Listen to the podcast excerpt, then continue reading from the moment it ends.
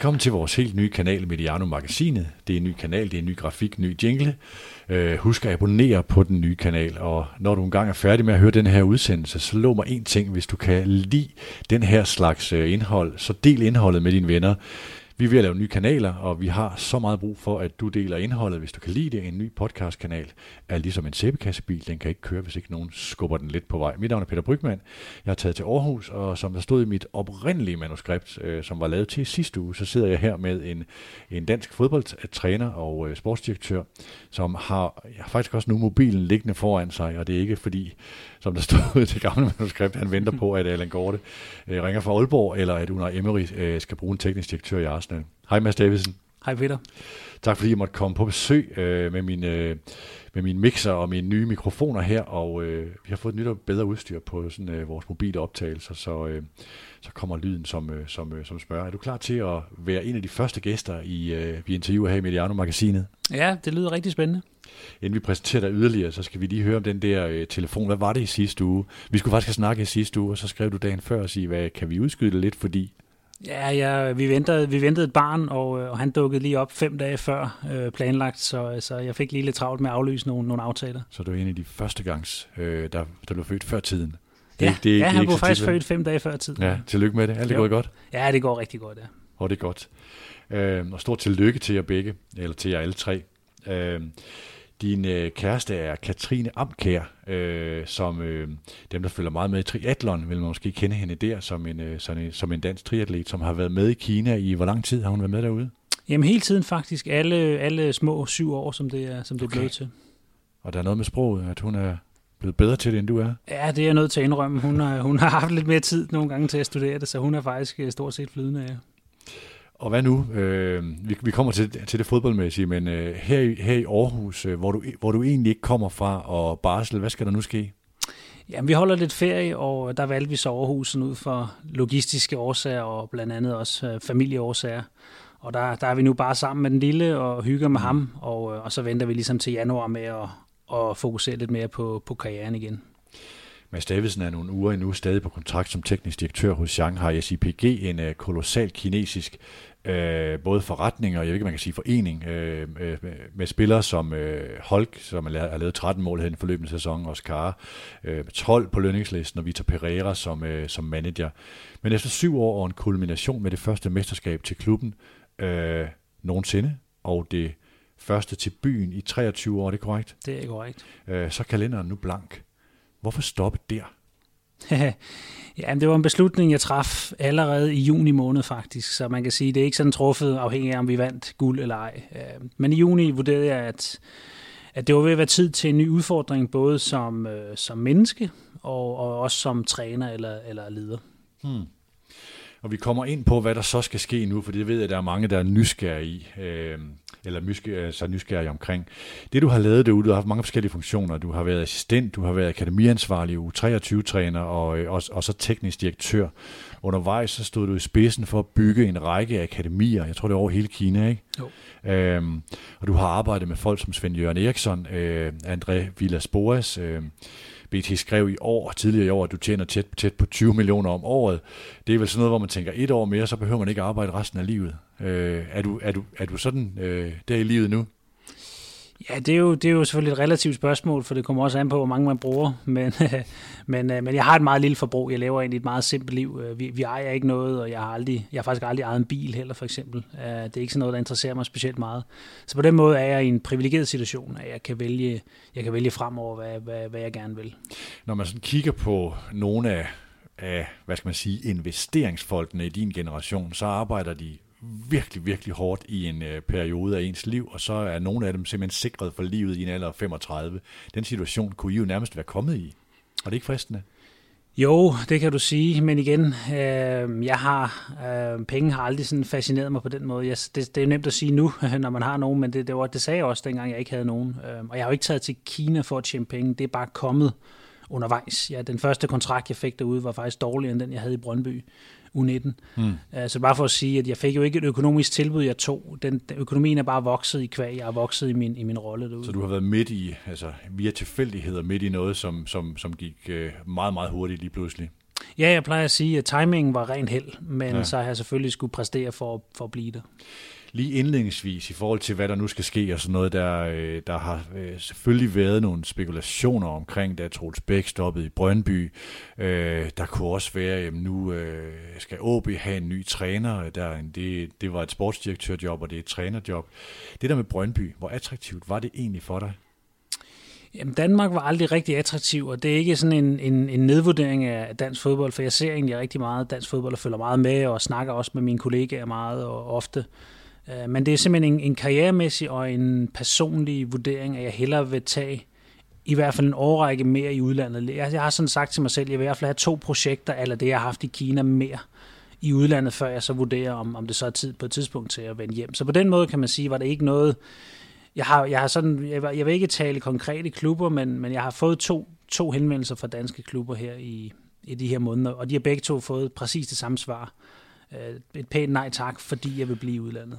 Du er jo uddannet fodboldtræner og startede der, og i ret tidlig alder øh, gik du trænervejen, og øh, så har du så arbejdet meget med det strategiske og direktørdelen, altså, eller øh, sportsdirektørdelen, øh, øh teknisk direktør, som det måske også hedder øh, international fodbold. Hvilken vej er mest interessant for dig der? Ja, det, er, det er jo det store spørgsmål, men det kommer meget an på, øhm, for mig kommer det meget an på visionen og strategien i det projekt eller i den klub, som jeg skulle i, i gåsøjen arbejde for. Øhm, fordi der er nogle projekter, hvor det kræves, at man først har fokus på, på førsteholdet for eksempel. Øhm, jeg fik et, et tilbud øh, for to og et halvt år siden, tror jeg det var. Det kan jeg godt afsløre nu, tror jeg. Jeg tror aldrig, det har været fremme i Charlton Athletic mm. i England, øh, om at blive manager. Men jeg fik faktisk, det jeg præsenterede ejeren for, var faktisk et langsigtet projekt, hvor vi skulle opbygge akademiet og klubben. Lidt ligesom vi har gjort i Shanghai, SIPG. Ja. Men fordi førsteholdet var i problemer, så vil, man, så vil ejeren gerne have, at jeg tog førsteholdet til at starte med. Øh, for ligesom at få styr på den del først. Og når det så var styr på, så kunne man måske ansætte en træner, og så tage, tage, tage mere styr på resten af klubben. Så det, det er bare for at sige, at det kan godt være, at jeg bliver cheftræner på et tidspunkt, hvis det passer til timingen i projektet. projektet ja. Ja, men, jeg, men jeg kan godt lide at arbejde i baggrunden. Det, det vil jeg gerne om. Så det privilegium, du også har ved at være der, hvor du er i livet, det er, at du, du vælger projekterne. Ja, ja, ja, ja altså jeg kan jo, jeg kan jo øh, sagtens vente øh, øh, nogle år, uden at have nogen ja. indtægt, hvis jeg har lyst til det. Ja. Jeg skal jo lige sige, at vi sidder på øh, Hotel Guldsmeden i Guldsmedegade i Aarhus, og de har været så venlige. Vi kunne ikke optage hjemme hos Mads, fordi der var risiko for barnegråd. Så vi har lånt et værelse på Hotel Guldsmeden, hvor jeg tidligere har boet et par gange, og øh, et skønt sted med de her balinesiske møbler, der, øh, der, der er lavet kaffe og kage til os og sådan noget. Så det er, det er rigtig dejligt. Tusind tak til, til hotellet for det.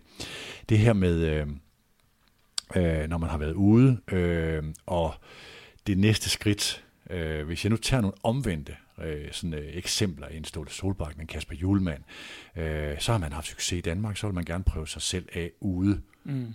Øh, nu har du været i Kina, og det er sådan det der vilde, ikke det vilde vesten, men det vilde østen på nogle områder. Kunne du ikke være fristet af at bevise dig selv hjemme? Nej, fordi det, det er sådan, jeg forstår godt logikken, øh, men jeg har jo aldrig, jeg har jo aldrig ville være træner for at ville være Superliga-træner. For det er der jo mange, der vil, mm. og det har jeg stor respekt for, hvis det er sådan, man har tænkt. Men det er aldrig sådan, jeg har tænkt. Jeg har aldrig gået ned på B93 anlæg som U13-træner i tidens morgen og tænkt, jeg skal bare være Superliga-træner. Det, det har aldrig været en, en tanke eller en fascination for mig. Nej, fordi det er, som jeg husker, du har fortalt det tidligere, grunden til, at du kom øh, øh, du tog ud i sin tid. Det, du gik på trænerhold med Ebbe Sand. Ja. Og øh, der havde du sagt til ham, jeg vil ud. Øh, jeg skal ud og arbejde uden for Danmarks grænser, sådan eksplicit. Og da Ebbe Sand så befandt sig i, du kan lige prøve at fortælle historien, hvordan det egentlig kom i stand, at det var faktisk ham, der tog fat i dig og siger, der er en her, som jeg kender godt, og som jeg har tillid til, og som gerne vil ud. Hvad, ja. var det, hvad var det, der skete der? Jamen, Ebbe starter jo den her fodboldskole i, i Shanghai i Kina i 2012, og, øh, og den vil han så have en, han stoler på, og en, han selvfølgelig mener kan, kan drive den. Og der ringer han så til mig, og netop, som du siger, refererer til en samtale, vi har haft øh, tre år forinden, mm. en, en sen time på et, på et hotel i Jylland, øh, til en DBU-kursus, og siger, jeg kan huske, du sagde, at du vil, du vil gerne ud, og du er villig til at, at ofre noget for at komme afsted. Nu har jeg muligheden til dig. Øh, og den, øh, den tog jeg så, og det var så min, min indgang ind til, til Kina dit forhold til Ebbe i dag, har I kontakt i forhold til øh, det job, han nu har fået i Brøndby, øh, om han skulle gøre det ene eller det andet? Og... Ja, altså jeg kan godt afsløre, at vi, vi, vi taler meget sammen, det kan jeg godt afsløre. Ja, ja spændende. Øhm, og nu, så det der store spørgsmål, som jeg ved, du, du altså hvis vi skal skuffe lytterne på forhånd, altså du kommer nok ikke til at svare entydigt på, hvad der skal ske nu i forhold til, jamen jeg er på vej til at skrive under med den her klub, eller det der job, eller den der funktion. Prøv at fortælle lidt om dine tanker nu.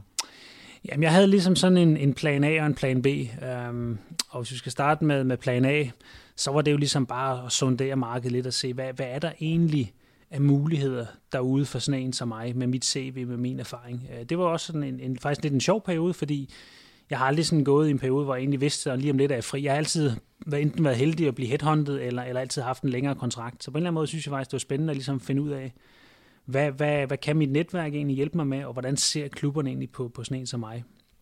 Og der, øhm, det, det jeg ligesom har erfaret er, at, øhm, at der, var nogle, der var nogle muligheder, øh, og vi på et tidspunkt var vi helt oppe og, og diskutere øh, med klubber faktisk på fem forskellige kontinenter, så det er bare for at sige, hvor, hvor bredt vi, hvor bredt vi gik. Vi var lige fra, fra syd til, til øst, til, til vest til nord mm. uh, i, i klubber. Og jeg har også været, været til deciderede forhandlinger med nogle klubber, hvor det så af, af forskellige årsager ikke blev til noget. Men jeg har ikke fundet den helt rigtige hylde, hvor jeg tænkte, det er lige præcis det her projekt, eller det er lige præcis de her mennesker, jeg tror, jeg gerne vil arbejde sammen med. Um, og derfor har jeg så hoppet over i min, i min plan B, som er, at, øh, at til januar flytter vi til udlandet igen og etablerer en base der. Og, og derfor vil jeg så arbejde som, øh, som konsulent ud fra et koncept, som jeg faktisk har brugt et par år på at udvikle. Øh, alle mine klubbesøg, jeg har haft igennem årene, og generelt mit netværk, hvor jeg ligesom har set, hvor er det klubberne har det allersværest, hvor er det klubberne ikke kan binde tingene sammen, hvad er det mm. for en ressource og en know-how, de mangler, og der er ligesom prøve at udvikle et koncept, som, som jeg kan tilbyde som, som ekstern konsulent for en klub. Sådan lidt dobbeltparsagtigt. Ja, det, det, det, jeg, jeg vil sige en mere konkret udgave af dobbeltpars, for dobbeltpars går jo ikke ind og er konsulenten. De går kun ind og påpeger, mm. hvad der burde gøres. Jeg går faktisk ind og gør det. Øhm, jeg kalder det fra from the boardroom to the training pitch, øh, for ligesom at vise, at det, det der det er svært for mange klubber. Der bliver lagt nogle visioner, men hvordan kommer de konkret ned i den tekniske stab, og helt konkret, hvordan kommer de ud på banen? Hvordan skal det er meget vi, handlingsorienteret. Ja, hvordan skal vi træne mandag i princippet, hvis man bliver meget, meget praktisk, for at, for at følge visionen, eller i hvert fald bevæge os mod den strategi, der er lagt. Og øh, det er en model, der kan skaleres i forhold til en klub i den danske første division, eller en klub i den italienske Serie A. Ja, præcis. Ja, det, det, der er ikke en færdig model. Der er selvfølgelig forskellige øh, størrelser. Der er også nogle klubber. Jeg har for eksempel fået en henvendelse øh, fra en klub i Europa, som slet ikke har en strategi. så de vil gerne have, have min hjælp til at bygge en strategi. Så det er sådan ligesom det, jeg lige har gjort i Shanghai. Hvis jeg skal prøve at trække det ind i et, at lave en, øh, en, en, en filtrering i en dansk kontekst og sige, det som Brøndby gjorde på et tidspunkt, hvor man lavede den her øh, 6,4-strategi, som er en 8-årig strategi, og med en spillestil, øh, nogle værdier skrevet ned i det, en måde, sådan digital udvikling, altså både det forretningsmæssige, men også det fodboldmæssige. Kunne det være sådan, er det sådan en, en, en parallel til, at du kommer med en model, øh, ikke at det er den model, eller den ligner den, men, men, men, men kunne det være sådan noget? Ja, eller det, det er måske på et endnu mere strategisk plan. Det først han, mange klubber har faktisk, er faktisk rigtig dårlige til at identificere sig selv. Øh, hvad er egentlig klubbens altså, øh, grund, grund-DNA? Ikke? Der er jo sådan, man, man plejer at sige, at du, at du er global øh, winner, altså er du, er du FC København, der kan, der kan vinde ligaen og potentielt også komme i Europa, ikke? eller er du en, der bare skal overleve hver år? Der, der, der skal du ligesom starte der, og så skal du sige, hvad er det så, der skal til, for vi vi ligesom kan tage det næste skridt. Hvad er det for en spillestil, vi skal have? Hvad er det for nogle spillere? Hvordan skal vores rekruttering hænge sammen? Hvordan skal vi uddanne igennem vores akademi? Hvordan skal vores trænere og coache? Ja, det er starten ind i en kerne med en, altså en identitet. Ja, og sige, hvem er ja, for der er rigtig mange klubber, når jeg har været rundt, de kender jeg faktisk ja. ikke deres egen identitet. Og det, øh, det er derfor, de shopper rundt, og som jeg plejer at sige til dem, jeg kommer til at spare jer for en masse penge, fordi I kommer ikke til at skifte mm. træner hele tiden, og I kommer heller ikke til at købe 5-6 øh, spillere i hver transfervindue. Den der base, øh, du siger, I kommer til at have base i udlandet fra, fra næste år. Hvor bliver det henne? Ja, det bliver formentlig London, af, af simpelthen af logistiske og fodboldmæssige årsager. Det er, det er der kommer rundt derfra? Ja, det, det er godt at komme ind og ud af London, og derudover så er der 12 professionelle klubber i London, så der er mange muligheder for, for at se kampe og, og træning og, og, og netværke. Og det er et ok sted at have børn? Ja, der er i hvert fald Hyde Park her, der lad mig fortælle. Mm. Jeg tror også, boligerne de er dyre derovre, Mads, men det har I nok tænkt på. Øh, du, øh, du brugte på et tidspunkt udtrykket at investere i din karriere. Øh, jeg tror, det var tilbage i, da du øh, kommer til at arbejde i akademiet i Brøndby, og siger, at nu gør du noget andet i forhold til at, øh, altså at, at investere øh, uddannelsesmæssigt og øh, den, de ting, du skal have med dig i ballasten. Øh, du, du stopper som spiller i en forholdsvis ung alder på grund af skader. Øh, hvor bevidst var du på det tidspunkt? Ikke, ikke, ikke lige da jeg stoppede. Nu skal jeg også lige sige, at jeg havde nok ikke blevet, blevet professionel alligevel. Jeg spillede lidt i, i Danmarks serien og i anden division. Det var nok det, det kunne blive mm. til. Talentet var ikke større.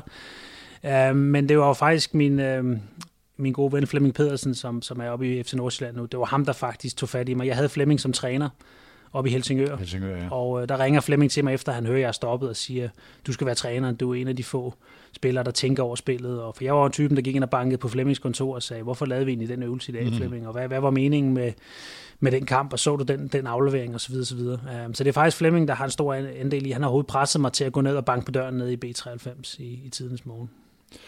Sådan øh, det her med din, dit, dit virke i Kina har været de år, jeg har kendt dig, har det været meget kendetegnet at du har en periode hvert år, eller, eller to, men altså en, en typisk en lang periode på en måneds tid, hvor du rejser rundt i Europa. Øh, hvad har det været? Har det også været investeret i know-how, eller har det været skabelse af netværk, eller har det bare været, fordi man har haft muligheden for at finde inspiration?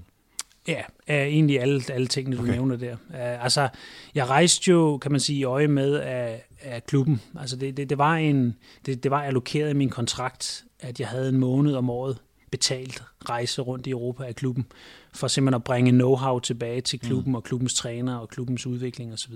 Men det er klart, når så du er rundt på den måde, så skaber du også et netværk. Og, øh, og jeg har også kunne mærke, at det at være i Kina på det her tidspunkt har også hjulpet mig, fordi der er faktisk mange, der henvender sig til mig. Altså jeg får utallige henvendelser fra, fra agenter og trænere og spillere, der, der hører om Kina, ved, ved, er nysgerrige på Kina osv. Så, videre, ikke? så det har også været et perfekt øh, udgangspunkt at være i Kina i de her boomende år for, for netværket. Og det, det, det kan jeg godt mærke nu, at, at jeg selvfølgelig har et, et stort netværk. Dit eget projekt øh, får firma, altså har firmaet et navn? Ja, altså Strategic Planning and Coaching hedder det, ja. uh, fordi det ligesom skal igen være begge ting. Ikke? Det er sådan 50-50 on and off the pitch uh, af meningen, hvis man tager hele pakken. Men så kan der igen være klubber, der siger, at vi har kun brug for, at du går ud og coacher på vores trænere i vores spillestil, hvis, hvis det er så konkret. Og indholdet ligger også tæt op, at du skrev i efteråret, tror jeg, den her blog, den hedder noget tilsvarende. Gør den ikke det på madsdavidsen.com? Jo, det er godt pas. Øh, der har også været den, der hedder The Future Game, som også var ja. min... Men det er nogle af de tanker. Ja, det er ja. det, jeg prøver også at fortælle klubberne, at vi skal, jo, vi skal jo kende fodbolden i 2025 i dag, mm. fordi de spillere, vi udvikler, der er 10, 12, 14 år gamle, det er jo dem, der skal spille fodbold professionelt i 2025, så vi skal vide, hvad kravene er for ligesom at kunne uddanne dem korrekt. Nu sidder der sikkert nogle fodboldfagfolk og lytter til det her og tænker, det lyder godt nok spændende. Skal Mads have ansatte? det er faktisk et godt spørgsmål. Uh, til at starte med nej, uh, der, der vil jeg bare køre det selv. Men, men afhængig af, hvordan, uh, hvordan det kommer i gang, så, så må vi se. Jeg vil heller ikke udelukke, at det her kan blive en, en, en karrierevej i, i nogle år fremover. Hvis, hvis jeg trives med det, og jeg er motiveret af det, så, mm. så kunne jeg godt se mig selv fortsætte med det. Det er sådan lidt en, en prøveperiode. Lad os lige prøve at tage, uh, gå, gå tilbage nu i, uh, til Kina og nogle af de folk, du har arbejdet med. Uh, da du først sådan kom ind på mange danskers radar, der var noget med Ebesand der, og så var der noget med en anden dansker, som vi ikke rigtig kendte på det tidspunkt, og pludselig var der en dansker, der var assistent for Svend Jørgen Eriksson. Ja. Det var sådan, at man tænkte, hvem er ham der, Mads Davidsen? Hvordan var det at arbejde med, med Eriksson? Ja, det var fantastisk. Vi var, vi var jo sammen i, i tre et halvt år, og det var nemlig, som du siger, det var jo lidt, lidt mit step ind på scenen. Øh, og det var vigtigt, fordi du skal have det, det gennembrud, kan man sige, som træner eller som, som i, i fodboldverdenen. Og der, der var Svend, øh, det var perfekt timet. Han kom et år efter mig til Kina, så jeg kendte Kina, jeg kendte ligaen og så videre. Derfor kunne jeg, havde jeg noget intern know-how. Så han havde brug for ja. det, du kunne også, ja. Ja, det var det, han ringede og sagde. Ikke? Og så, så startede jeg jo faktisk bare som scout for ham i det første halvår. Jeg fandt de spillere, vi skulle have til den nye sæson. Jeg brugte halvt år på at, at finde ni spillere, som vi hentede i, i januar. Hvordan øh, udviklede rollen så øh, imellem jer? Jamen, så tror jeg, Svend langsomt, Svend er jo en meget øhm, tillidsfuld mand, så han, han, han giver dig meget ansvar, og så, så, så vurderer han simpelthen hele tiden, om du kan løse opgaven. Og det tror jeg simpelthen, han, han heldigvis for mig fandt ud af, at han kunne bruge mig mere og mere og mere. Så til sidst øh, blev jeg jo assistenttræner og en integreret del af træningen og, og, og hele setupet generelt i, i den klub, der hed Guangzhou RNF. Øh, så det var sådan et, et, et, og så til sidst skulle vi jo så også til, til Shanghai sammen. Og så ja, I flyttede sammen fra øh, Guangzhou, ja. eller Guangzhou, ja. Guangzhou ja. til, til Shanghai, de der ærkerivaler, som også konkurrerede om mesterskabet i den her sæson. Ja. Ikke? Øh, hvad, hvad lærte han dig? Svend har lært mig mange ting, men, men en af tingene er hans utrolige ro. Øhm, altså den her med, at du kan, du kan vinde 5-0, eller du kan tage 5-0, så er han altid rolig over for spillerne. Mm. Og han kommer næste morgen, nøjagtigt samme stemmeleje, nøjagtigt samme tonefald, og, og, og siger godmorgen. Der er ikke nogen ændring hos ham, og det synes jeg, det er for mig professionelt, at man kan håndtere øh, både medgang og modgang. Øh, det andet er hans værdier. Han, øh, han er meget stærk på værdier, og det er også derfor, hvis du spørger mange af hans gamle spillere, så vil de altid nævne ham som en god manager, som en, de godt kunne lide. Øh, jeg havde fornøjelsen af at møde øh, Michael Owen og Paul Scholes for nogle år siden, og de, de roste også Svend netop for hans man management og, og hans evne til at læse, hvad spillerne har behov for. Den, den del er han, er han ekstremt stærk på. Han kan og så godt han, skabe en kultur også. Ja, præcis. Og ja. så er han bare et godt menneske. Altså, det, er jo, det er jo i Kina, som er meget hierarkisk bygget op, at mm. det er jo meget, lederen kan nærmest gøre, hvad han vil. Uh, altså han kan behandle sin ansat, som han vil. Ikke? Og Svend var vel en af de første udlændinge derude, som, som hver eneste dag, det var faktisk nede i, i Guangzhou, kan jeg huske, uh, hver eneste dag gik 250 øh, meter hen over anlægget for at give hånd til ham, der farede øh, anlægget, ikke? og sagde godmorgen til ham hver eneste dag. Ikke? Og det var jo en Det var det ikke vant til? Nej, nej, nej. For i første omgang var de jo chokeret over, at han gad at gå hele vejen derned, ikke? Og, og manden var ved at få et hjerteslag, for han troede måske, at Svend skulle til at fyre ham, ikke? fordi han kom. Ja. Men lige pludselig blev det lige pludselig en anerkendelse af hans erhverv. Ikke? Og den, den, sådan nogle ting øh, kan jeg godt lide, for skal man skabe en kultur og en, en, et følgeskab, så tror ja. jeg, at du skal have folk til at forstå... Øh, så skal du have folk til at forstå mening, så skal du ikke bare have dem til at oh, yde en ydelse. Og respekt. Ja, altså den gamle klassiker er det ikke fra, øh, da USA ville, ville til månen, ikke? hvor at, øh, den daværende præsident i USA, han var ude på besøg hos NASA, og så går han ud på toilettet, og så ser han ham, der er i gang med at vaske toilettet, og så siger han, what are you doing, sir? Og så svarer den ansatte med, med hånden ned i toilettet, I'm putting a man on the moon, sir. Uh, og det, det fortæller meget, meget godt, at det er en, der er skabt en kultur, mm. alle vidste, hvad det her det drejede sig om, næsten uanset hvad arbejde man, man så havde. Så arbejdede du med André Villas Boas, øh, som forlod klubben for at forfølge, hvad var det, en rallykarriere? ja, André han er nærmest besat af motorsport også. Øh, helt vild med, med motocross, og han har også øh, selvfølgelig brugt mange af sine penge på biler og, og motorcykler generelt. Øh, så han havde en, en, en, han har altid haft en drøm om, hans onkel har kørt øh, Paris-Dakar tilbage mm. i 70'erne, og der er så noget familiært, det han gerne vil føre videre. Men jeg tror nu ikke, det var derfor, han, han som sådan stoppede. Det var, at vi havde et år sammen, og, og vi var tilfredse som sådan, men der var også nogle ting, som vores præsident for eksempel ikke var tilfredse med, mm. øhm, i forhold til sådan den, den mere sådan kulturelle forståelse af at være i Kina. Og derfor så passede tingene bare fint, at vi gik, vi gik fra hinanden. Hvad kendetegner hans måde at arbejde med fodbold på?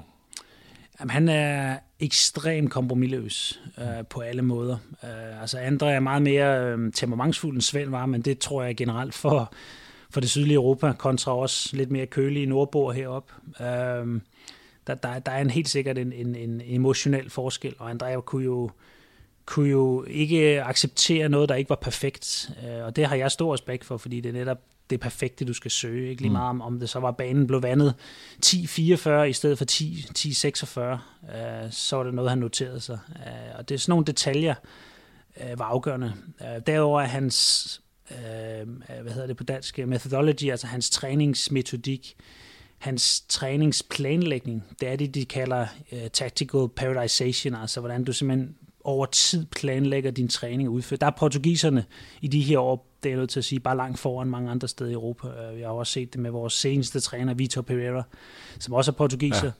Og de er bare langt foran i forhold til, til den her periodisering af, af træningen og den taktiske udvikling af holdet. Og, og André på en træningsbane er noget af det bedste, jeg har set. Altså hans, må, hans evne til at køre en skarp træning og, og sætte den op før træningen og rykke fra, fra, fra øvelse til øvelse med minimal spildtid i en rigtig tempo. Hvornår skal vandet stå? Hvad skal det stå der? Skal den dreje mod højre flasken? Skal, skal de ansatte stå og sætte skruet låget af, for så sparer vi tid? Altså, ekstremt perfektionistisk på, på mange områder. For at være effektiv under træningen også. Ja. Det er faktisk for, også noget af det dobbeltpas. Jeg har hørt dem registrere, hvor jeg tænker, hvorfor er det vigtigt? Ja, Nej, men André havde for eksempel sådan noget med, at uh, du, du, du kommunikerer ikke til spillere, når de er på vej ud for at drikke vand. Og det lyder simpelt, men det er der mange trænere, der gør, inklusive mig selv også.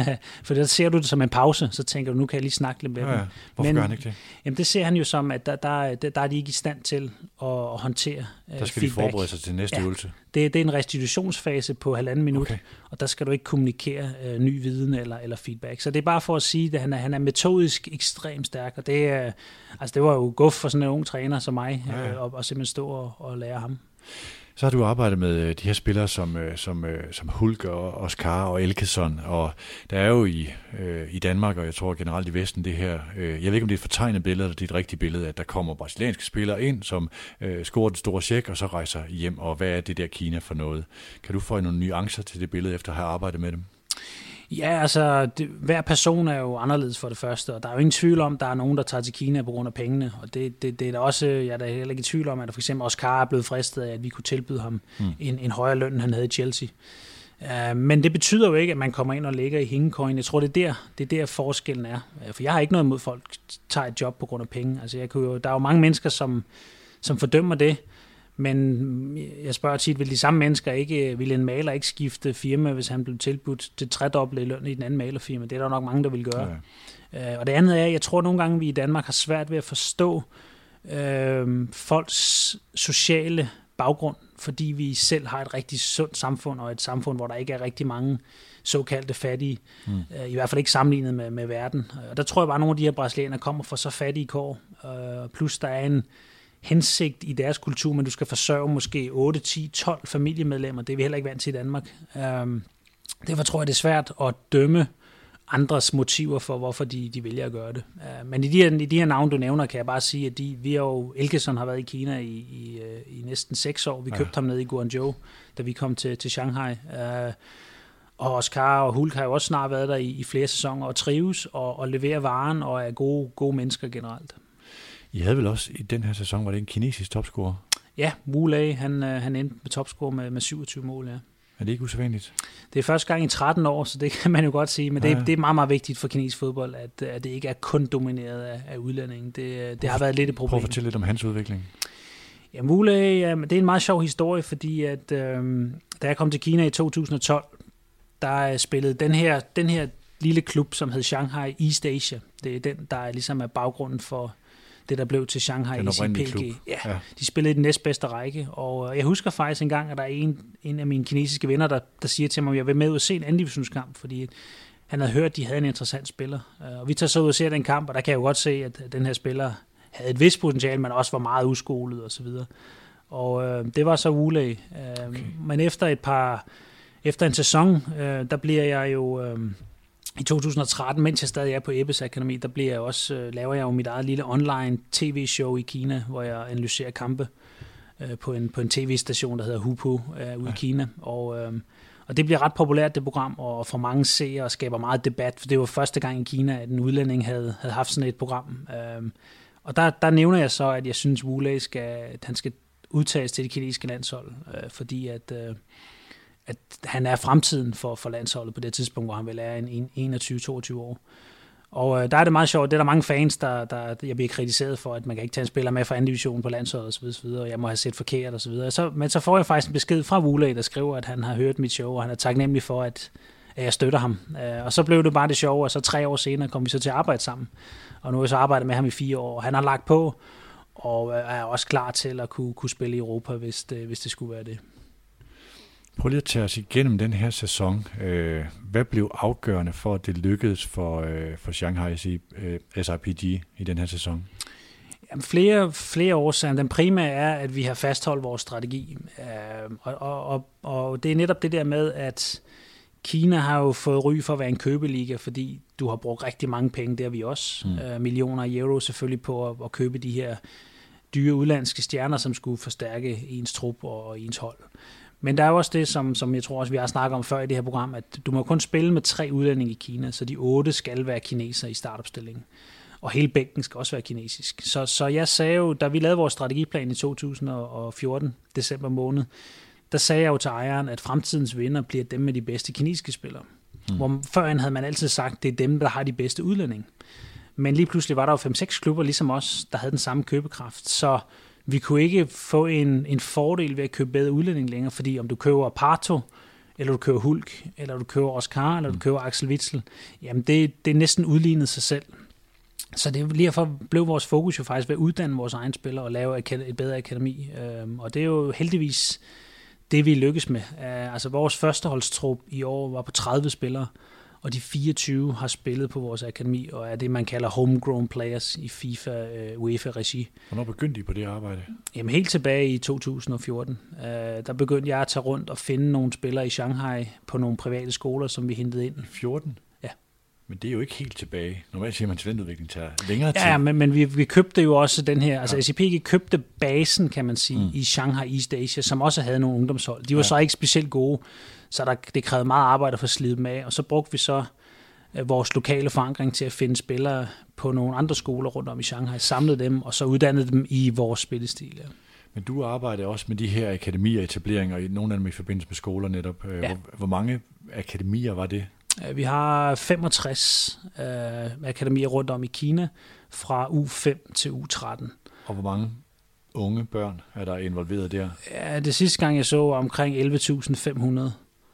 Så det er, jo, det er jo også en pæn portion, øh, at, at, at fremtiden er sikker. Og det har været lige så vigtigt for mig, at man efterlader noget, der er bæredygtigt. Øh, men, men jeg vil igen sige, at vi kan vinde et mesterskab med 24 ud af 30 spillere fra vores eget akademi. Mm. Det, det tror jeg ikke, der er mange klubber i verden, der kan, der kan prale med. Taler man om det i Kina som sådan en, en, en historie, der skiller sig ud fra de andre klubber og en strategisk vej? Ja, det blev en kæmpe historie, da vi vandt her. Vi har sendt alle vores akademidrenge, de har været rundt i alle tv-studier og alle nyhedsmedier, der overhovedet findes, for at fortælle den her fortælling om, hvordan de er kommet op igennem øh, akademiet og skolen og fået chancen, og, og man ikke har købt, øh, købt udlænding eller købt andre kinesiske spillere. Det er jo, det er jo faktisk det næste. Mm. Vi har ikke købt en spiller i to år. Øh, det er den samme trup, øh, der har spillet sammen siden stort set 2016. Altså fordi de udlændinge har været gennemgående, eller fordi ja. I lagde sådan et dogme ned over jer selv? Ja, både og. Altså jeg, det var også en, en strategi, jeg var med til at udvikle, hvor jeg sagde, da jeg kom til Kina, var det jo lidt en elefantkirkegård, og det var spillere plus 30, der kom derud, mm. hvor jeg ligesom siger til, til klubben, nu, nu kører vi dem yngre, og så har vi dem i længere tid, så vi får kontinuitet, og de får vendet sig til ligaen. Plus vi stopper med at købe udland, eller undskyld, kinesiske spillere, fordi vi laver nogen, der er bedre selv i vores spillestil, om ikke andet, så forstår vores spillestil. Og det er jo det, er det vi lykkes med ved simpelthen at fastholde ikke at købe en spiller i to år. Så hvis man skal sammenligne øh, den vej, øh, Shanghai har valgt med en europæisk kontekst, øh, hvem vil du så sammenligne med? Er det sådan en, en Ajax-vej, eller øh, hvem, hvem kan man drage paralleller til at sige, at det her er Kinas svar på? Ja, den, den er jo svær, men, men det er jo nok sådan noget Ajax eller Lyon måske, ikke? Mm. Hvor, hvor du formår at talentudvikle, du formår at bruge dine egne spillere på holdet, men du formår også at vinde noget stadigvæk. Det er jo, det er jo de tre ja, ting, der er så svære at, at kombinere. Ikke? Um, men jeg sad faktisk lige i går og kiggede på nogle ting. Det er ikke, fordi jeg normalt går så meget op i sådan målbare resultater, men det er klart, at vi har jo nogle kopier, vi selvfølgelig, vi selvfølgelig måler på. Ikke? Og, og man kan sige, at vi havde uh, til det seneste U21-landshold, som blev udtaget i Kina, har vi 11 spillere kaldt op, så det er sådan set hele vores startopstilling. Uh, vi har haft 32 spillere på alle de landsholdene i år i Kina, fra U15 til, til A-landsholdet. Uh, og så har vi jo stille og roligt bygget det her op, mm. du spurgte før med mesterskabet, ikke? at vi, vi, øh, vi vinder U23-mesterskab i 2016, øh, hvor jeg selv var så heldig at være, være træner for den, den gruppe drenge der. Øh, vi vinder U20-mesterskab i 2017. Øh, vi er i pokalfinalen sidste år, vi er i Champions League semifinalen sidste år. Og i år kulminerer det så, at vi vinder øh, U19-mesterskabet først, og, og senere vinder vi så Super League-mesterskabet. Så jeg synes ligesom, at det er noget, der, der, der er bygget op, og, og, og hvis du kigger i vores strategiplan, står der for sjovt nok også, 2018 til 2020 er peakårene for den her gruppe spillere. Nu har jeg jo ikke nogen at holde det her spørgsmål op imod, så du kan sige hvad som helst, men altså, øh, er du sådan en slags øh, så troldmand i den kinesiske offentlighed i forhold til det her, eller, eller hvordan, hvordan er dit aktuelle eftermæle, hvis man kan tale om et sådan? hvis du selv skulle sige det. Jamen, jamen jeg har nok, som, og det er også som person, jeg, har, jeg er nok, øh, jeg har, jeg har meget baggrund, også i, i Kina, kan man sige, at øhm, en kinesisk klub fungerer lidt ligesom en italiensk klub på den måde, at præsidenten er meget inde over tingene. Mm også dag til dag ting, og derfor kan man sige, at hvis der bliver lavet interview omkring klubben, er det ofte præsidenten, der tager interviewet, og det er jo klart, hvis det er omkring holdet, så er det jo cheftræneren. Ja, ja. Det, sådan skal det jo være. Så man kan sige, det er ikke sådan, at jeg har siddet i store tv-shows hver eneste uge, men folk kender mig godt, fordi jeg har været der i mange år. Ja. Det, det, det, den respekt har jeg fået, fordi folk godt ved, at de fleste udlændinge i Kina, også træner, de er der i en-to år, og så er de væk igen. Ja, ja. Øh, men jeg er en af de eneste, der har været der i snart syv år, så det er på den måde, at det klart, folk godt selvfølgelig ved, at, hvad det er, vi er, vi er lykkes med. Hvad har Vitor Pereira gjort, som, øh, som var en, hvad skal man sige, hvis man skal slå ned og sige, det der var øh, udslagsgivende i forhold til, at det lykkedes i år? Jamen, han har arbejdet med vores defensive organisation, og øh, det, det var det, der, der havde vi visse problemer i, i sidste sæson. Øh, vi lukkede for mange mål ind simpelthen, og, og, og Andrea er jo meget offensivt tænkende, og det passer også til vores klub, det skal man også være. Og det har vi også været i år, vi er også stadig den klub, der scorer flest mål. Men, men vi, havde, vi havde problemer med at, at, at, at lukke ned og, at kunne, kunne simpelthen give for mange chancer væk. Øhm, så det var faktisk, øh, da jeg sad med Vitor for, ja det er faktisk præcis et år siden, det var i december måned ude i Shanghai til det første møde, der havde vi en, et fem timers møde, hvor vi simpelthen gennemgik hele truppen, holdet, alting over nogle, nogle dage der. Og, og det, der ligesom blev udslagsgivende, det var, at vi skal have styr på bagkæden, og den defensive organisation skal simpelthen fungere bedre som en helhed. Og øh, på vores træningslejr i Dubai arbejdede han stort set i to uger hver eneste dag kun med det. Uh, mm. og, og det må man bare sige, den del er han, er han fremragende til. Uh, og, øh, og det, det fik han styr på, og derfor var vi også det hold, der har, vi har faktisk det hold, der har inkasseret færrest, færrest mål i år i, i ligaen. Det er den øh, 7. november, øh, hvor I vinder mesterskabet i, i altså med en runde tilbage. Øh, I vinder eller slår Beijing Renje. Renje, ja. Øhm, hvordan bliver det fejret, når det er det første mesterskab til byen i, i år 10 og det første i klubbens historie? Hvordan reagerer øh, regionen på sådan noget? Ja, men det, det var stort. Altså, det, var, det, det er klart, det var jo ikke kun SIPG, som du også siger, der vandt. Det var Shanghai, der vandt, mm. fordi klubben, byen, da, da, vi kommer til, da jeg, det første møde, jeg har i Shanghai, i, jeg bliver inviteret ned til en møde i oktober 2014, da jeg stadig er på kontrakt i Guangzhou, og til det møde, der siger præsidenten til mig, hjælp os med at putte Shanghai tilbage på fodboldlandkortet i Kina. Vi flår over, at Guangzhou og Beijing og Shandong, de vinder alt. De har vundet alt de sidste 10 år. Shanghai har brug for et tophold igen i fodbold. Og det var egentlig den vision, der var. Mm. Vi skal, vi skal sætte, og gøre det gerne med lokale spillere. Det var så hans sidste bemærkning. Vi vil gerne have lokale drenge på holdet. Vi vil ikke bare være en købeklub. Um, så ligesom at kunne, kunne formå at strategisk have løst den vision. Vi, vi, vi fik Shanghai tilbage på landkort, og vi gjorde det med lokale drenge. Uh, den kamp, du henviser til mod, mod Beijing Renhe, der har vi seks spillere i startopstillingen. Ikke bare for vores akademi, men der er født i Shanghai det vil sige lokale drenge, forankrede mm. drenge, som, som kender byen, som er født og opvokset i byen. Og det, det kan man bare mærke på vores, også på vores fans. Øh, og, og generelt, vi havde jo borgmesteren og alle var på plads på stadion, og, og, og det blev selvfølgelig en kæmpe, kæmpe fest, og en kæmpe forløsning for alle, tror jeg også. For der har også været pres. Du, mm. du, vi har også tidligere talt, Peter, om det politiske og det sport i Kina, ja. hvordan det hænger sammen.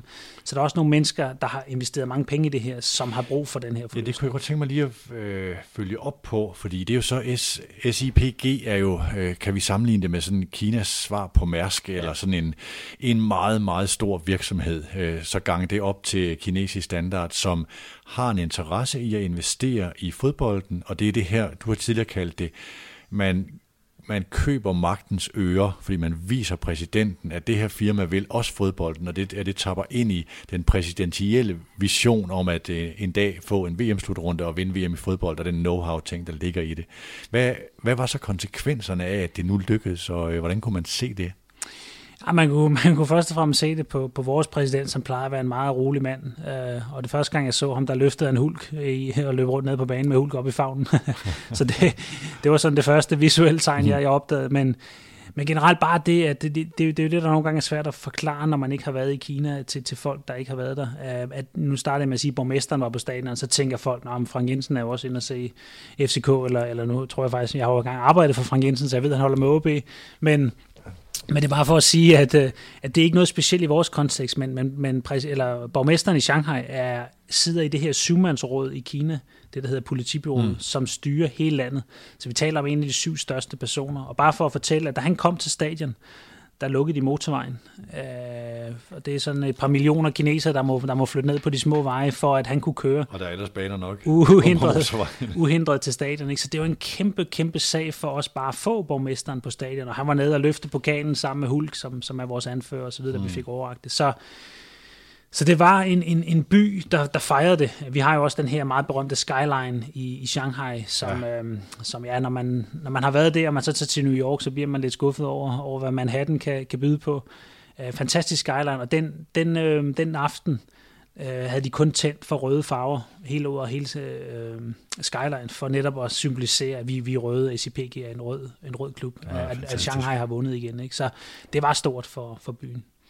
Så går vi til en blok, hvor vi kigger øh, på noget helt andet, nemlig på fodbold eller øh, på fodboldverdenen fra Kina. Hvis vi prøver at kigge på Danmark, øh, hvor meget har du sådan i de her år fuld dansk fodbold? Jeg har sådan, når man følger dig på, øh, på, på sociale medier, kan man se, at du, du ser jo faktisk en del kampe og har holdninger til, til, det, til, til det danske. Hvor meget følger du dansk fodbold? Ja, men en del øh, af flere årsager. Selvfølgelig det naturlige, at, at jeg er fra Danmark, og, og jeg stadig kender mange af spillerne, og jeg selvfølgelig også kender trænerne, det er mine kollegaer, og vi, vi har også læst, vi er uddannet sammen, mange mm. af dem, der er der nu. Så på den måde følger man jo med bare kvæg sin, sin natur og sit, sit pas. Øh, men så har jeg jo også, i hvert fald i de første år i Kina, brugt Danmark som en mulig øh, rekrutteringsbase. I hvert fald i de år, vi var nede i Guangzhou, havde vi ikke den store økonomi, så der kiggede vi meget mod Skandinavien. Øh, vi hentede to spillere i Norge for eksempel. Um, og jeg har jo sådan et princip med at se mellem 25 og 30 kampe om ugen, og det, den, den planlægger jeg så i løbet af ugen. Hvad, hvad skal det være fra? Mm. Hvilke ligaer skal jeg fokusere på? Hvilke klubber skal jeg kigge på? Og der er altid på danske kampe øh, imellem. Og du følger landsholdet meget godt også ud, hvor der er også nogle af dine gamle spillere, du har arbejdet med i, øh, i, øh, i Brøndbys Akademi. Øh, hvordan så du Danmark til VM? Jamen, jeg så og hvordan jo, bedømte du det? Jamen, jeg ser det jo meget med, hvad skal vi sige, øh, trænerfaglige øjne, og jeg bruger jo meget, jeg, jeg går meget ud af, at vi skal, jeg plejer at sige, hvis man vinder uden at vide, hvorfor man vandt, så er det spild af tid. Fordi hvis ikke du kan genskabe den præstation, så var det jo et sted mellem held og tilfældigheder. Øh, det er sådan meget, jeg arbejder med. Jeg er heller ikke lykkelig over, når vi har vundet en kamp, hvor vi ikke ramte vores niveau. Jeg havde engang med Mido 23 i Kina, hvor spillerne var fuldstændig chokeret. Vi kom ned i pausen og var foran 3-0. Og jeg har sjældent været så rasende i min tid, at jeg, jeg gjorde det så også bevidst for lige at skabe en reaktion på dem, så jeg startede med næsten at vælte et bord for lige at, mm. at, at vække omklædningsrummet. Og de kunne ikke forstå det jo, fordi de var foran 3-0, men jeg sagde, at det her det, det handler om at vide, hvorfor man har præsteret, og hvordan man skal præstere. Øhm, og der har landsholdsfodbold generelt, det er jo svært, fordi de har ikke har så meget tid. Øhm, og det gør, at det er svært at få implementeret en, en spillestil, som man kan gøre på et klubhold. Øhm, og derfor bliver landsholdsfodbold tit lidt mere tilfældigt, og det bliver mere individuelt præget. Og det tror jeg også, man kan se på det danske landshold. Altså det er, det er jo bygget op omkring, at Christian Eriksen skal sættes i scene, og så finder han ud af det derfra.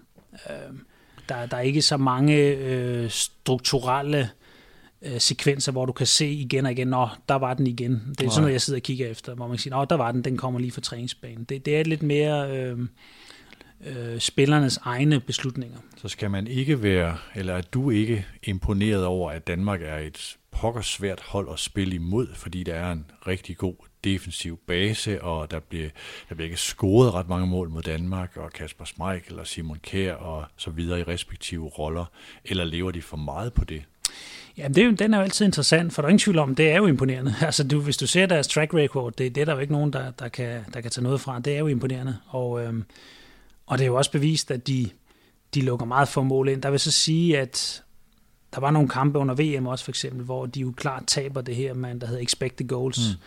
Og det er jo det, det, det, det, jeg mente med, at hvis man så er tilfreds med det, så er det, man ikke ved, hvorfor man vandt. Øh, fordi hvis man tager expected goals over tid, så vil man tabe flere kampe, end man ja. vinder. Og der tror jeg, man slapper lidt afsted med nogle tilfældige resultater, men, men, men overordnet set er der ikke noget galt i at organisere sig godt. Det er jo også det, jeg lige nævnte før, vi har gjort den her sæson. Vi har sørget for at lukke, lukke, simpelthen lukke færre mål ind. Men du skal jo altid vælge din vej, og hvis du vælger at forsvare dig, så er spørgsmålet jo, hvor meget du kan opnå. Altså, hvor, hvor er din overlægger så? Og der, der er jeg jo så en anden tilgang, hvor jeg siger, at vi er nødt til at angribe for at vinde noget. Altså de, de hold, der vinder noget i verden, og kommer langt i turneringer osv., det er jo hold, der angriber, det er ikke hold, der forsvarer. Lad os prøve at kigge på øh, det her med, øh, altså med, med strategibrillerne, og så kigge på øh, både strategi og planlægning, øh, øh, organisation for så vidt. Øh, noget af det, som du også skal beskæftige dig med fremover. Hvis man tager de der briller på, hvad er man så god til i dansk fodbold? Jamen, jeg synes, jeg synes generelt egentlig, at der er, øh, der er en, en god intensitet og, øh, hvad skal man sige, en, Altså spillerne, danske spillere har et godt, nu, nu har der også været en diskussion, har jeg lagt mærke til online, omkring øh, danske talenter her for nylig med, mm. med nogle, forskellige, nogle forskellige aktører.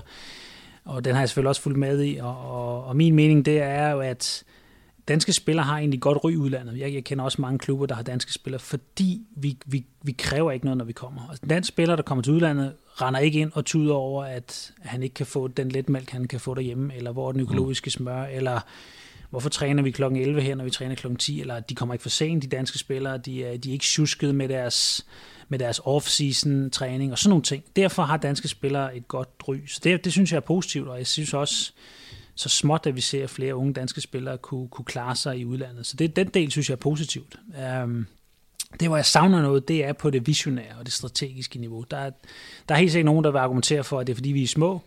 Det er fordi, mm. vi ikke har ressourcerne. Det er fordi, vi ikke har øh, nok folk til at gøre det. Men jeg vil argumentere modsat. At når du er små, så er du netop nødt til at gøre det. fordi ellers så får du først problemer. Uh, men der er lidt for, der er lidt for, for lidt øh, strategisk øh, arbejde. Også når vi hører øh, debatniveauet eller trænerudtalelser, så der, der er for meget snak om anden bolde, og vi var der ikke lige i dag, mm. eller vi havde chancer nok til at vinde. I stedet for at snakke mere om, hvordan kommer vi videre for, for spillestilsmæssigt, og hvad er det, der lykkes for nogle ting? Hvad, hvad tog du for din træningsbane ind i kampen i dag? Og så, sådan nogle ting øh, ser jeg ikke så meget. Er der for meget, for nu at lave et lidt ledende spørgsmål, altså en fællesnævner, der hedder, vi har værdierne sammenhold, ydmyghed og hårdt arbejde, og øh, vi siger ikke, at vi spiller kampene for at undgå at tabe, men det er det øh, indtryk, vi, vi efterlader. Ja, det, det, den sidste del er ikke nogen tvivl om. Altså, når jeg ser danske kamp, så, så spiller, øh, så lad os sige, 10 ud af 14 hold spiller for at undgå at tabe. Mm. Øh, og det er der ikke nødvendigvis noget forkert i, fordi problemet bliver, at jeg har også hørt en gang, tror jeg, en af dine, dine andre podcaster, man havde den her diskussion, og problemet bliver, at det bliver meget tit for personligt, så går folk ind og siger, det er den her klub, uh, Horsens er det tit, ikke, der, der får på stryg, ikke at sige, at de spiller primitivt, eller de spiller for at undgå at tabe.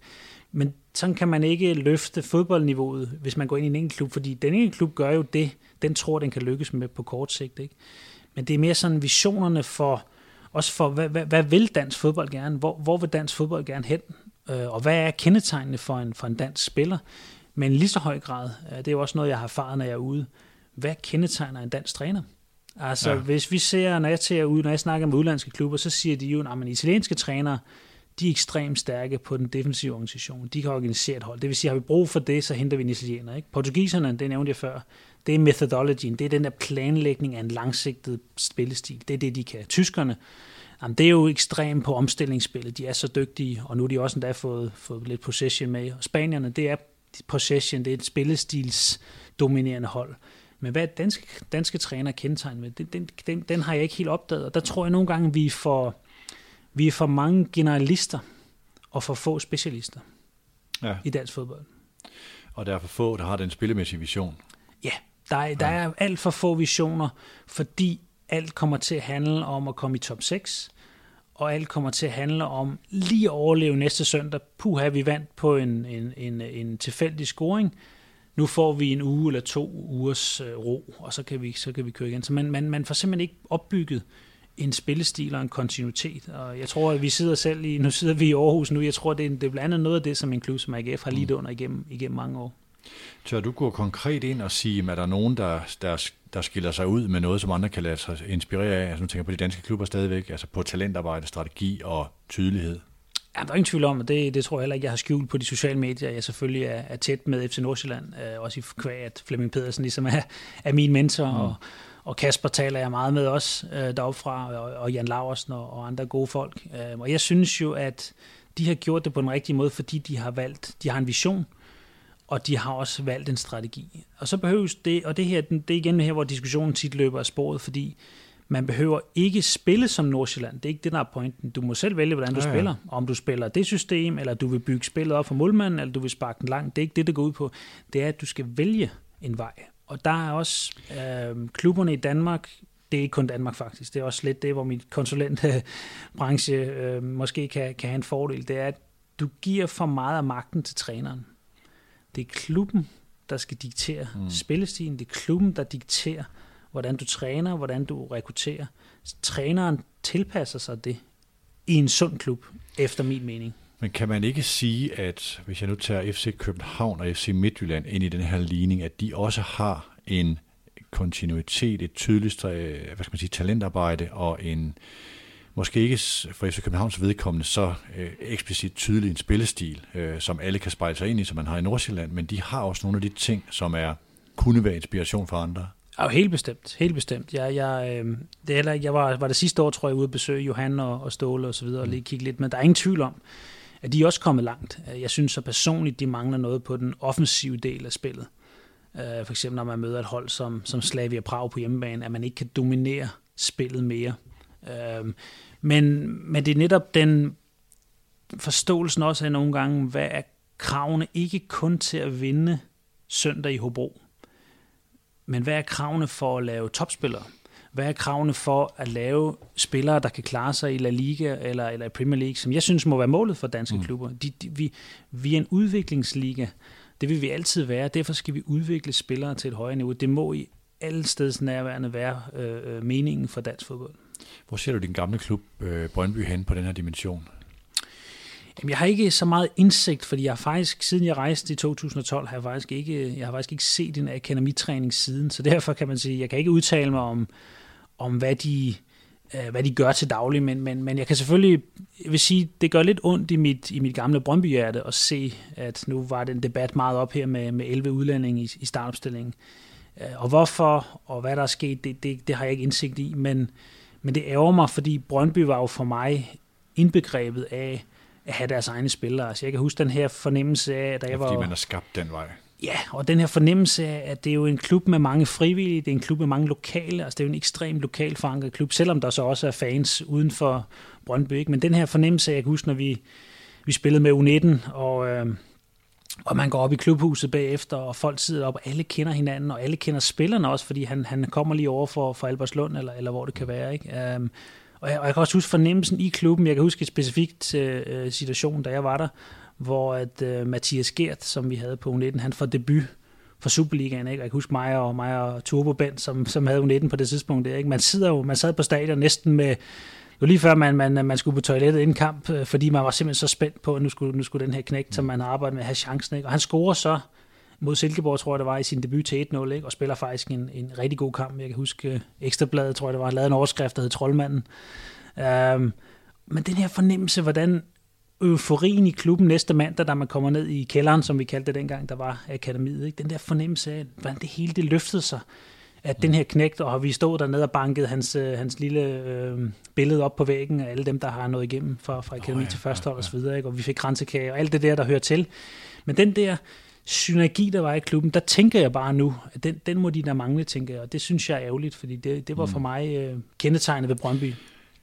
Nu kan jeg ikke huske det præcise citat. Øh, du og Flemming Petersen, som, vi, som du nævnte før, var øh, i Mediano-studiet for et års tid siden, hvor vi talte om, du, du nævner noget med at træne, altså hvor hårdt kan man træne øh, en kinesisk ung, og, en, mm. og så talte vi om de danske unge hvor ikke jeg skal gøre dig til enig med Alexander Zorniger i forhold til mentaliteten, men der er vel nogle ting i forhold til, hvad er det for en kultur, der er etableret i Danmark, øh, versus hvad kan man gøre i andre miljøer?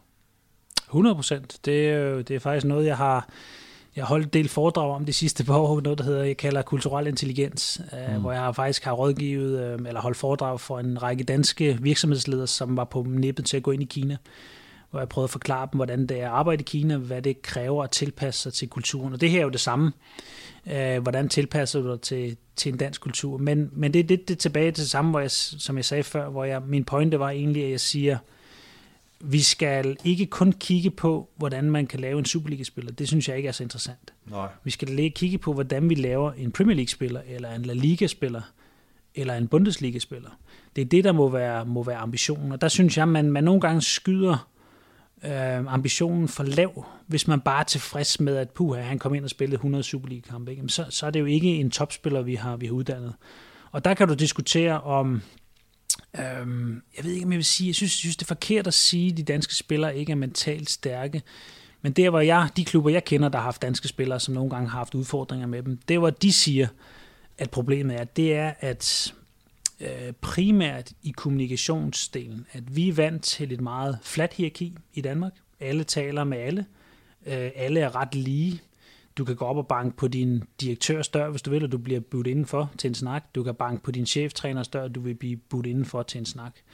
Den er ikke så udpenslet i Europa, den del. Det er mere en, en, en, en mere hierarkisk kultur, hvor du bliver fortalt, hvad du skal gøre, mm. og ikke mere end det. Og det tror jeg nogle gange, nogle danske spillere øh, har svært ved at håndtere, at man, man er vant til, at man taler meget med sine holdkammerater, man har måske sociale aktiviteter med sine holdkammerater. Den del eksisterer heller ikke så meget i visse udlandske klubber. Og derover er der stort set non-kommunikation med din træner. Jeg tror, det er de to dimensioner, ja, der er ja. rigtig svære for. Og det synes jeg jo ikke er noget med at være mentalt stærk eller mentalt svær at gøre. Det er jo noget med kultur at gøre. Jo, men også der er, noget, der er nogle ord, jeg har i hvert fald i, sådan, i, i, i mit hoved, som hedder deres determination og øh, agerigheden øh, til, hvor langt vil man gå hvis jeg lige skal tage, øh, altså Soniker siger det her med, jamen altså, øh, det at få kontrakt er, en, er en, altså, jamen det er jo kun adgangsbillet, det er ikke mm. målet. Mm. Øh, undskyld til de lyttere, der også hørt Mediano Superliga i mandags, for der brugte jeg den samme talemåde. Det er Morten Albæk, der sidder i Brøndby's bestyrelse, der har brugt den her, øh, altså om sin far, eller hans far siger til ham, jeg er dit livs bue. Øh, jo hårdere jeg spænder dig, jo længere flyver du. Mm. Altså som er, det er jo meget udansk. Mm. Øh, kan det være sådan nogle ting, at hvis vi skulle mangle noget i sin generalisering af en, af en, af en dansk mentalitet, så er det den der de, determination? Ja, det, den er svær, synes jeg, fordi på en eller anden område synes jeg jo også, at det er os, der er foran. Okay. Altså, altså, at det er os, det er vores ledelsesmåde, det er vores kommunikative måde, der er foran udlandet. Så jeg synes ikke, vi skal gå bagud for at blive mere primitiv igen. Nej. altså fodbold er jo den eneste branche, hvor du stadig tror, det hjælper at råbe folk. Altså, der er jo ikke, du, der er jo ikke, Matas er jo stoppet med at råbe sine ansatte, ikke? Og, og de gør det heller ikke ind på Mærsk mere, i hvert fald ikke efter den, siden den gamle råd.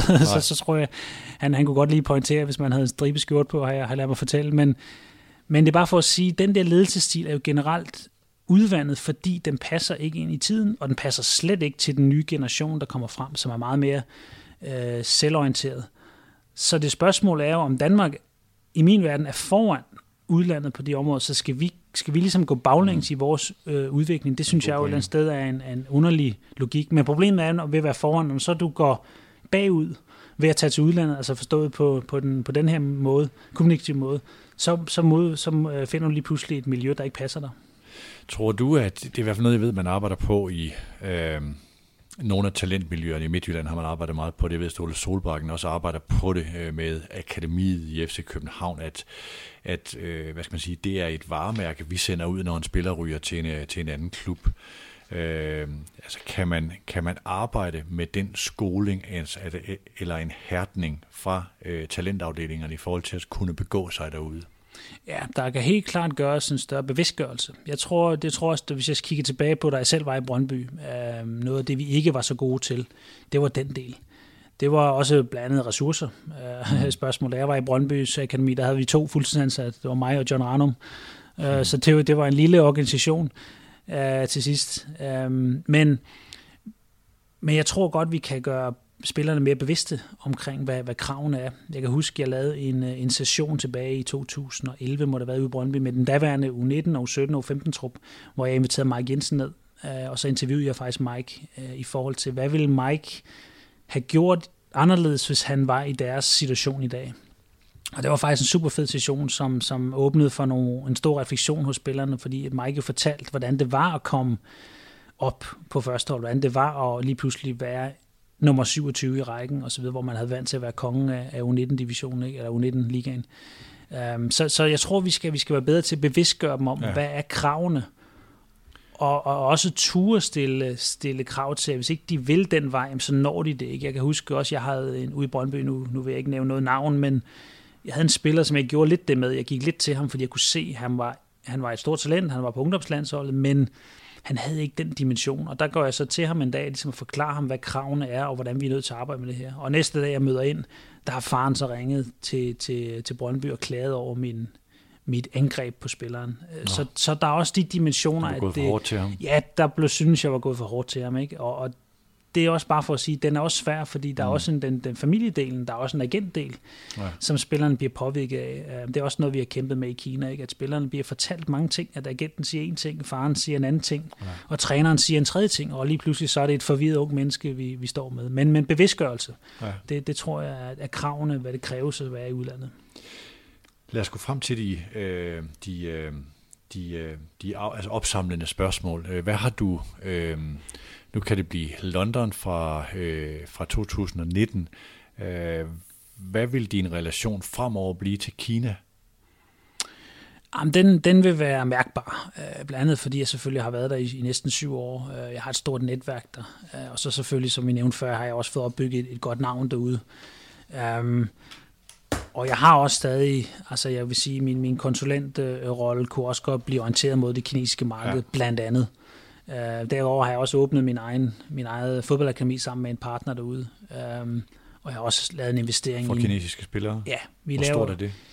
Jamen, det, det er på det små i øjeblikket, for det er helt nyt. Vi startede først op her i slut, slut 18, men altså, vi har omkring, øh, vi har omkring 100 spillere fra, fra årgangen 06 år til, øh, til cirka 10 år, øh, hvor mm. vi ligesom samarbejder med nogle skolerne i lokal øh, distrikt, overtager ligesom det, de kalder PE, altså Physical Education, det der svarer til at have, have idræt i skolen, overtager vi ligesom træning af det, og så udover det kan vi så tage de bedste spillere ind på vores, øh, på vores skole. Så det er sådan et sjovt øh, projekt, jeg har jeg også har kørende. Så derfor har jeg jo, øh, ligesom man kan sige, har jeg ting gå, foregående i Kina fortsat. Så du stadigvæk har en, har en klar relation der? Ja, uden tvivl. Så er du involveret i øh, El Gambio, øh, eller Campio Academy i, øh, i Uganda. Det er et NGO-projekt i, i Uganda, som øh, blandt andet Thomas Thor, øh, som er kendt for Medianus lytter og for Dan Petersens øh, rigtig, rigtig fine artikel. Og jeg havde Thomas ind og snakke i en podcast øh, sidste år. Øh, det projekt, hvad er din rolle der? Ja, min rolle der er, er jo at være en form for rådgiver på, på for eksempel at, at hjælpe dem med at, øh, at opbygge for eksempel en rekrutteringsmodel, øh, til, hvordan man, man, man finder de bedste spillere til at komme ind på mm. skolen, mm. og generelt bare spare med Thomas omkring øh, hele opbygningen. Han, han gør et fantastisk øh, stykke arbejde derude, og, øh, og så synes jeg bare, det er fedt at, at give noget igen. Altså det her med, det er et NGO-projekt, det er ikke fordi, der står en grisk ejer i sidste ende og, og, og skal have presse spillere et eller andet sted hen for at få penge. Det handler simpelthen bare om at gøre en forskel for nogle børn, som ikke har så meget. Det, mm. det synes jeg har en værdi i sig selv. Så arbejder du med data, også involveret i et, er det et advisory board i forhold til KMD-data, hvor øh, Frans Hammer, som øh, I to var sammen i en udsendelse, Jakob Stalin var vært på, du var med på, øh, det der ikke var Skype, men en, en eller anden, jeg, jeg, jeg ved ikke, om det var FaceTime, eller hvad du var med på fra Kina dengang. Det er du også involveret i, altså arbejde med data og fodbold? Ja, jeg hjælper KMD, som jo gerne har de senere på at ind på sportsmarkedet i form af deres, deres data mæssige setup, prøve at bruge det ind i sportens verden, og der har jeg så ligesom hjulpet dem og sparet meget med dem omkring, hvad, hvad er det egentlig, vi bruger i fodbold? Hvad er det, vi har brug for? Øh, og også hvor, hvor fodbold sådan rent datamæssigt bevæger sig hen. Mm. Øh, så det er sådan et, øh, vi synes, det er meget, meget interessant at have nogle små sideprojekter, der også stimulerer nogle lidt andre instanser end bare at se en fodbold. Ja. Til sidst vil jeg godt lige samle op på øh, det, de samtaler, vi tidligere har haft omkring Kina, altså lige benyttet øh, din øh, tilstedeværelse her til at øh, kunne give os en stat, status på de her drømme, der har været. At det er jo de, altså, øh, Xi Jinping, øh, som har den her vision og har formuleret den meget, meget tydeligt om, øh, om at få øh, værtskabet for en VM-slutrunde og øh, drømmen om at vinde VM i 2050, tror jeg, den hedder oprindeligt. Hvor er alt det her henne? Jamen, det, det er jo egentlig som sådan på sporet. Øh, fordi det man, det, man gjorde, var jo, som vi også har talt om før, at man, man lavede det i nogle forskellige faser, og, og fase 1 var ligesom det, de kaldte Show the World, ikke? og det mm. var det, der skete i 2013, 14, 15, at man begyndte at opkøbe øh, topspillere til Kina, men, man, men kinesiske øh, rigmænd opkøbte også klubber i ja. Europa på samme tid. Og, og det gjorde så, at verden ligesom opdagede, hov, hvad, hvad foregår der i Kina? Og så kom den her vision ud og sige, at vi vil også blande os i, i toppen af verdensfodbolden over tid. Ikke? Um, men siden det er man jo gået meget til det, til det mere lokale, fordi nu er det de kinesiske spillere, der er fokus på. Der var for eksempel i år kom der en, en regel i ligaen med, at vi skulle starte kampen med en U23-spiller i startopstillingen. Så lige pludselig blev holdene jo, der var nogle klubber, skulle hilse sige, der fik travlt i, i januar måned, fordi de ejede stort set ikke nogen ungdomsspillere, og lige pludselig så skulle, så skulle de finde en. Uh, og der var vi jo, der i øvrigt, du spurgte før, hvorfor vi vandt mesterskabet, en lille dimension af det, at vi havde klart de bedste ungdomsspillere, så det var ikke nogen mm. ulempe for os at sætte den. Vi havde ham ind i startopstillingen i forvejen. Uh, så vi vandt meget på det der med at være foran på, på egen udvikling. Men den næste fase er jo så været, at man har bygget de her øh, meget berømte statsstøttede fodboldskoler, øh, og der har man rundet over 21.000 fodboldskoler nu. Og der går, øh, en, der går 1000 børn på hver skole, Og det vil så sige, hurtigt, matematik siger, øh, 21 millioner børn modtager lige nu fodboldtræning øh, seks gange om ugen på skolen efter skoletid af uddannede europæiske trænere, der så skal bringe det rigtige know-how ind. Og den, den, øh, den bygning af de her skoler fortsætter frem mod 2025, hvor man vil have 50.000 fodboldskoler, statsstøttede fodboldskoler, som så vil give 50 millioner ungdomsspillere i alderen 6 til, til 10 år. Mm. Så det vil sige, at man er faktisk ved at bygge den generation, som skal konkurrere formentlig forhåbentlig mod frem mod VM 2050. Det er egentlig helt eller, eller 40. Hvad med tålmodigheden? Altså, hvis jeg sådan kigger på projektet, kan jeg se, at det er jo et virkelig interessant projekt, og det er interessant, fordi det er langsigtet, mm. og man putter øh, øh, noget vilje bag øh, visionen, men når man så kigger på landsholdets præstationer og nuværende generationer, hvor lang tid tager det før? Altså, mm. vi har jo ikke engang den kinesiske, eller de kinesiske spillere ude for alvor at spille mm. i de europæiske klubber. Tror du på, at, at, at, øh, at den her tidshorisont, selvom den også er lang, er lang nok? Ja, det er et interessant spørgsmål. Um, jeg håber fra politisk side, at man har tålmodighed, for det har man normalt i Kina. Kina er jo faktisk rigtig gode til at lave langsigtede planer. De det er faktisk det, der er interessant ved det jo. Ja, nemlig de arbejder på politisk set tit med de her øh, femårsplaner. Der var faktisk her for, for nylig New York Times lavet en interessant artikelserie med Kina, mm. hvor de gennemgår de sidste 3-4 øh, gange øh, femårsplaner, det vil sige, hvad blev der egentlig sagt for 20 år siden, hvad blev der sagt for 15 år siden. Og hvis man tjekker det, så opnår de faktisk næsten 90% af det, der blev, der blev sagt, de ville opnå. Så det er bare for at sige, at Kina har en evne til at når de går i en retning, så når de også dertil, hvor de når, på grund af deres volumen, på grund af deres størrelse og deres power. Og det er jo det, der gør, at jeg i, i hjertet, som jeg selvfølgelig har fået fra kinesisk fodbold, håber, at de vil have tålmodigheden. Men jeg ved også fra folk, jeg kender højt op i systemet, at de har været overrasket over, at man ikke har set en effekt endnu. Altså, de troede, at man, ja. ville, man ville have set bare en lille effekt i forhold til, at de måske bare kunne kvalificere sig til det her VM 2018, som man havde håbet på. Det var så også tæt på, men, men, men de nåede det jo ikke. Øh, men jeg har jo hele tiden sagt til dem, at for mig starter det ved årgang 0708, altså de spillere, der er født i 2007-08, for det er dem, man startede med, da man søsatte projektet som, som seksårig. Og derfor tror jeg, så laver vi jo igen hurtig hovedhandling og sige, de 10-11 år i dag, jamen, så skal de jo bruge 10, måske 15 år mere, før vi vil se rigtig se effekten af det her. Det her med opkøb af klubber, og øh, du har tidligere fortalt, hvordan øh, det var i modsætning til den, den russiske, den østeuropæiske del af det, var det i virkeligheden tilegnelsen af know-how, altså stikke snablen ned i der, hvor fodbolden er opbygget og er etableret. Hvad er de gode cases der, og kan vi forvente flere, tror du, af de der store opkøb, som der har været store europæiske klubber?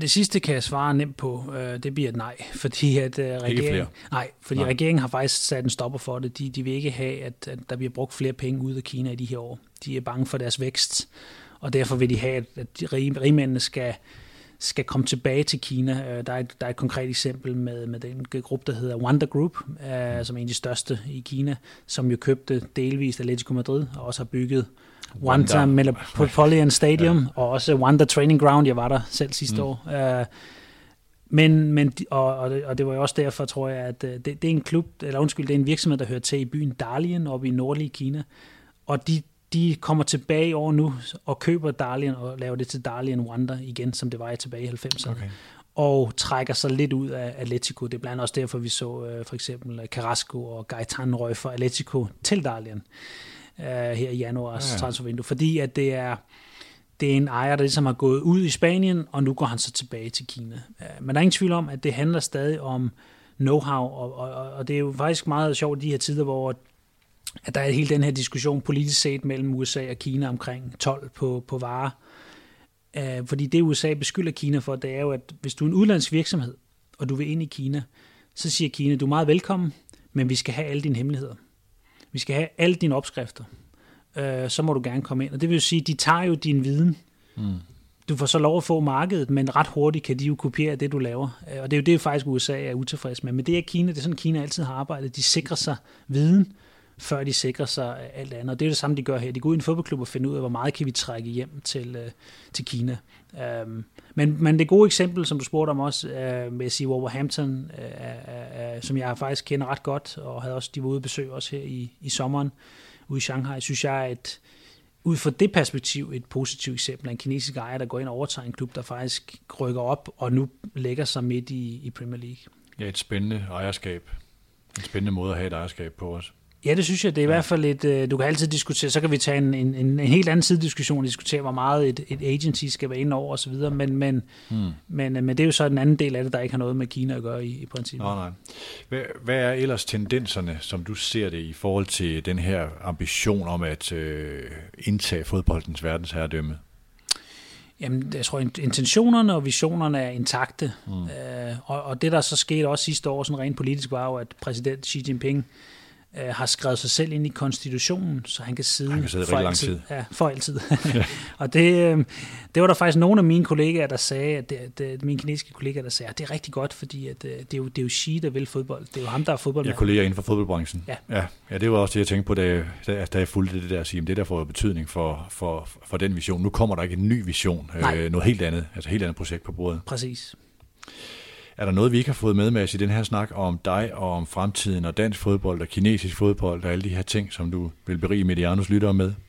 Nej, jeg tror egentlig, vi er, jeg tror egentlig, vi er meget godt igennem det. Øhm, altså det eneste, jeg sådan, måske ikke lige fik sagt før, også det der med, at, at en af grundene til, at jeg godt kan lide at være i udlandet, det er jo også meget den, den personlige del, den personlige udvikling.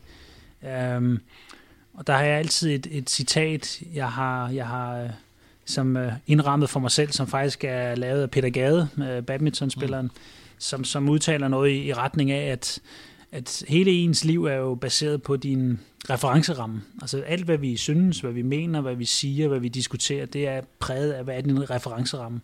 Og hvis den er meget smal, så er diskussionen jo også smal. Hvorimod, hvis man åbner sin referenceramme mod verden, ved at opleve verden, ved at rejse i verden, mm. ved at være ude i verden, så får du også en anden referenceramme. Det betyder ikke, at den er bedre, eller men det er ikke et spørgsmål om rigtigt eller forkert, men det er et spørgsmål om, man får nogle flere nuancer. Og der synes jeg bare, at jeg har boet nu øh, syv år, godt syv år i Kina, og heldigvis også i en international by, så jeg har også øh, mødt mange andre nationaliteter osv. Der, der synes jeg bare, at man får et helt andet perspektiv på, på mange ting i livet omkring, øh, hvad der er vigtigt og hvad der ikke er vigtigt. Det, det er det, jeg egentlig glæder mig til at igen forfølge i et, i et nyt land. Spændende. Så vil jeg sige tusind tak til dig, Mads, for at være med til at sætte Mediano-magasinet i søen. Til dig, kære lytter, husk det der med podcasten og zipkassen. Øh, den har ikke benzin eller diesel, den har brug for, at nogen skubber på. Så har denne samtale eller nogle af de øh, tidligere eller kommende udsendelser været interessante, så del budskabet, fortæl om Mediano-magasinet. Det er alt, hvad vi beder om. Allerede nu kan du høre en portrætudsendelse om Zlatan Ibrahimovic. Du kan høre om øh, talentudviklingen og transitionen fra talent til voksenspiller øh, i primært altså FC København og Lyngby, men også generelt. Du kan høre om Watford, en rigtig interessant historie om den klubs udvikling fra Elton John til det nuværende ejerskab. Øh, og hver dag kan du høre med de andres julekalender, hvor vi har valgt de bedste udsendelser for året, altså dem vi selv har været mest glade for at lave. Tusind tak, Mads. Selv tak. Tak til dig, der har lyttet med. Vi er Mediano Magasinet. Vi høres ved.